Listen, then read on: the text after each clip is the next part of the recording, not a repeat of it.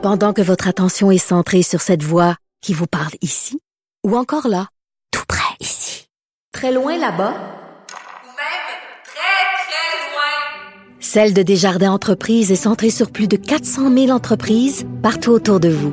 Depuis plus de 120 ans, nos équipes dédiées accompagnent les entrepreneurs d'ici à chaque étape pour qu'ils puissent rester centrés sur ce qui compte, la croissance de leur entreprise.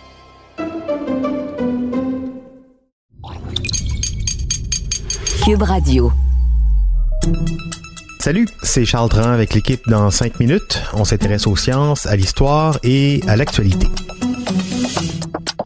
Aujourd'hui, on parle d'un avion, mais pas n'importe lequel, un intercepteur de missiles nucléaires avant-gardiste conçu et fabriqué au Canada au début de la guerre froide dans les années 50. Cet avion supersonique, en avant sur son temps, ben oui, c'était l'Avro de Arrow. Un bel appareil qui n'a pas fait long feu puisque le projet a été abandonné après quelques dizaines de vols seulement. Mais il est resté un véritable mythe aux yeux des amateurs d'aviation, et c'est un mythe qui a refait surface en septembre, au sens propre, puisqu'une équipe de chercheurs du Raise the Arrow Project en a retrouvé une pièce au fond du lac Ontario.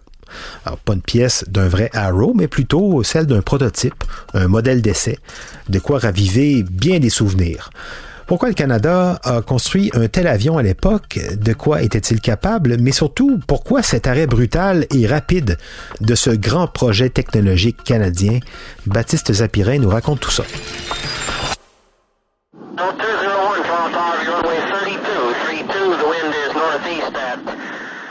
Ce projet très ambitieux de l'aviation royale canadienne s'explique directement par son contexte de guerre froide naissante. Au début des années 50, bon ben, la Deuxième Guerre mondiale vient de se terminer, et on voit rapidement se former le bloc de l'Ouest occidental et le bloc de l'Est soviétique. Le Canada est évidemment rangé dans le camp de l'Ouest.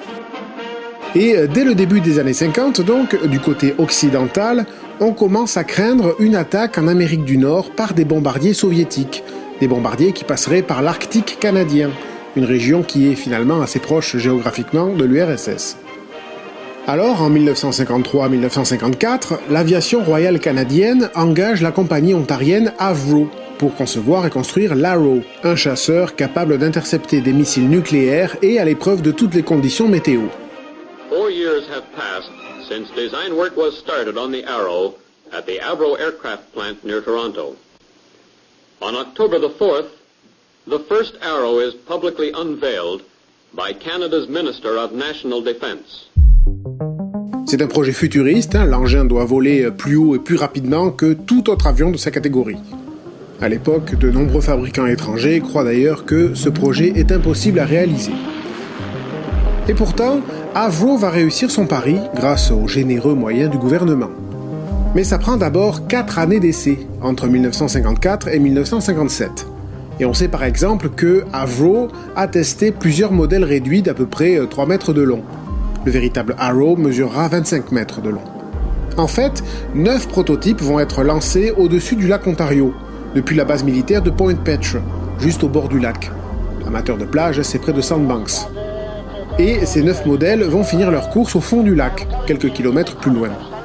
C'est d'ailleurs un de ces prototypes dont on a enfin retrouvé la trace en septembre dernier, quand des chercheurs ont repéré avec un drone sous-marin un morceau de fuselage avant inférieur complètement recouvert de moules.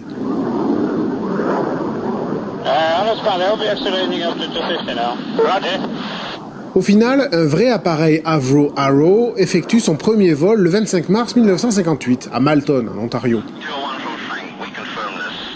Et il tient ses promesses en battant 4 records de vitesse. On est devant un sacré bijou qui vole à vitesse Mach 2, presque 2500 km/h, le tout à 15 000 mètres d'altitude. C'est aussi le premier avion doté de commandes électriques au monde. Avec cet engin, le Canada s'impose donc en chef de file dans la recherche et le développement aéronautique.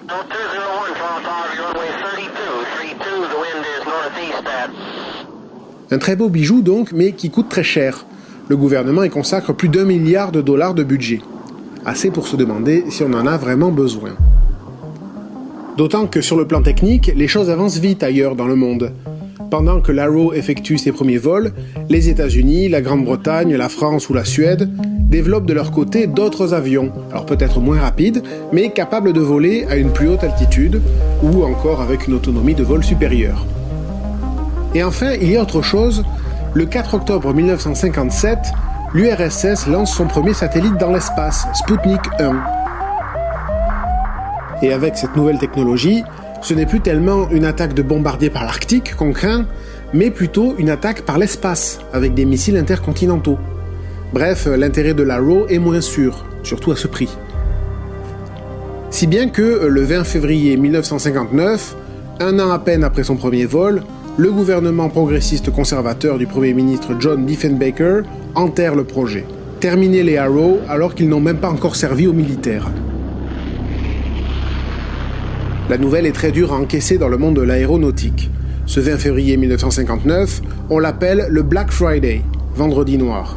14 000 personnes perdent leur emploi du jour au lendemain.